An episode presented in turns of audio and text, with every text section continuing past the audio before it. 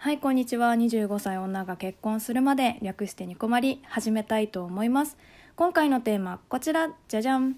婚姻届の準備についてということで。えっとですねちょっと1週間もしないぐらいなんですけど9月19日に、えっと、籍を入れますので婚姻届を昨日書いたんですね。もともと両家顔合わせ食事会の時にあのお互いの両親に承認になってもらうために書いていただいてたんですけれども私たちのねちょっと書き方がね 間違ってたみたいで改めて昨日書いたんですね。で今日はその婚姻届についてねゆるっとあの心境を含めて話そうかななんて思ってるんですけどもあのそうちゃんにねその事前に書いてた方の婚姻届を役所に持って行ってもらってちょっと確認してもらったんですよねチェックしてもらって。やっぱねいろいろ間違ってたみたいでで本当はねもうちょっと早くやりたかったんですけどギリギリになっちゃってねそうだから昨日久しぶりにプロポーズでいただいた万年筆を手に取って婚姻届書いたんですけど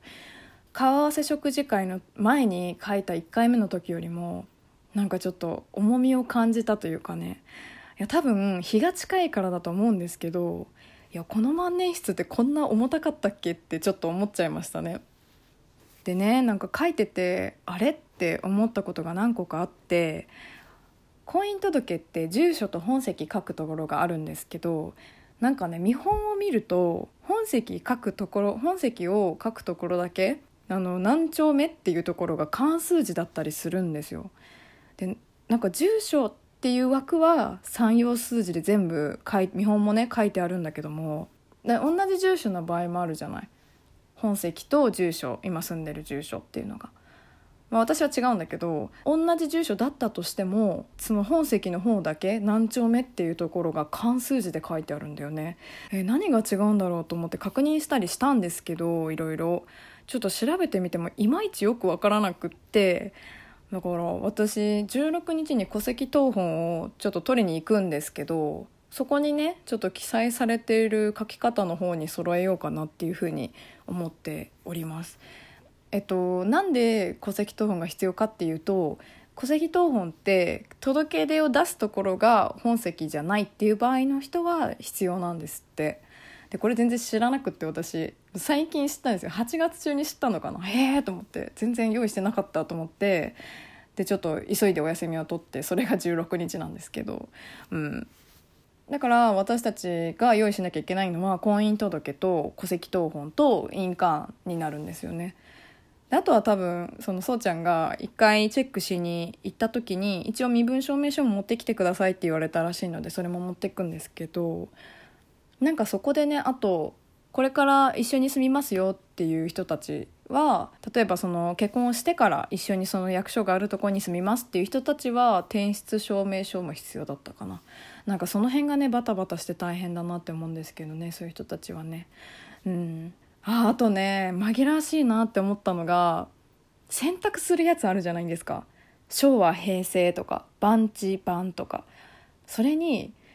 丸をするのか二重線がいいのかっていうのが分かんなくってでいろいろね前もって見てたサイトとかはもう当たり前のように丸だったんですよだから何の疑いもなく丸にしてたんだけど見本をね最終的にチェックしてたら私たちの区の私たちの区のっていう言い方は合ってるのか分かんないんですけど見本は二重線だったんだよね。でこれ分かんないそのいろいろ場所によっても違うかもしれないんですけどだからそれがねなんかそういうのが結構あったりとかして難しいなって思っちゃいましたね。びっくりした。なんかあ違うじゃんってなって慌てて、ね、難しいですよね。でも婚姻届ってちゃんと項目と決まりみたいなの守りさえすれば割とデザインとかって自由にしていいみたいなんですよね。なんか小牧たちはやらないんだけどオリジナルのものを作って提出するっていう人もいるしなんかあと万年筆で書く人とかはインクもなんか少しくらい青くても全然大丈夫みたいなのを見たことがあってあかっこいいなって思ったんだけど、まあ、せっかくなので小牧はねあのそうちゃんにいただいた時についてきたインクで書いたんですよね。えっと婚姻届はねその今住んでる区の婚姻届っていう感じなのかなあれは。なんかゼクシーのやつみたいに真っピンクなんだよねショッキングピンクみたいななんかね結構可愛い感じだったんですけどそれに書いたんだよね。いやー1週間前ですね。ちょっとそわそわしてます。ちょっと不思議な気持ちでいるんですけど多分自分も今後ねこういう配信聞き直すと思うんですけどなんだかちょっと感慨深いというかねやっぱり。でもプロポーズ受けてもう1年経っちゃうんだねもうすぐ。早いな多分だから本当だったら来月挙式してた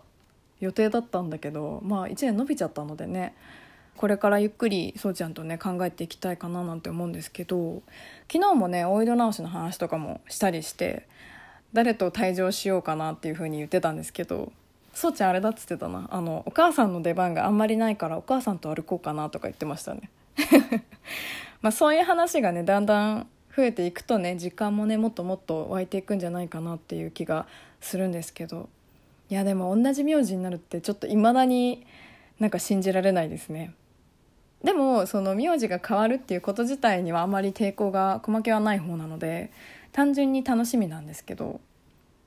まあちょっとねまた1週間後にもね心境をちょっとゆるっと取りたいかななんて思っております。ということでですねちょっとお便りをいただいておりましたのでそちらのご紹介をしたいと思います、えー、カリカリチーズさんから再度いただきました。ありがとうございます、えー、プロポーズ大作戦の時にお便りいただいた方ですね、えー、小牧さんこんばんは。こんばんは。たくさん考察いただいてありがとうございます。土下座。えー、僕も、えー、高級なレストランとかは金額が気になる口なのですがその辺りの意識を揃えるためにまずは結婚について話してみたいと思うんですがそれってもうプロポーズみたいなものだなと思い二の足を踏んでいます。とはいえお互いアラサーで子供のこととか考えると今年中には話さないととも思いちょうど個人的に区切りのイベントもあるのでそこで話してみます。お礼とご報告でした。相談乗っていただいてありがとうございます。いい方向に進んだらまたお送りさせていただきますということでありがとうございます。子供ねめちゃくちゃわかる。もうそうちゃんもね来年35になるのでいやだから自分どうこうじゃなくて例えばそのそうちゃんが40歳になった時にあの子供がねもし3歳児とかになってたりとかしたらいやそうちゃん3歳児追いかけられるって思って あの勝手にめちゃくちゃ考えてた時もありましたね。まあ、でもいつ頃とかあるプロポーズみたいな感じで言わない彼女さんはね本当私と違ってマジ優秀なのであのちょっとね疑問が出てきちゃう前に大丈夫かなみたいなのが出てくる前になんとかできたらいいですね。いや本当マジいつってなってる時の結婚っていうワードマジ超気まずいのでね本当に頑張ってください お便りありがとうございますということでね今回はこの辺にしたいと思いますえー、ニコマリはですね、ツイッター、ラジオトーク内のお便りボックスございますので、感想、質問、トークテーマ、コーナー宛などなど募集しております。ではでは、次回もラジオトークにてお会いしましょう。小牧でした。またね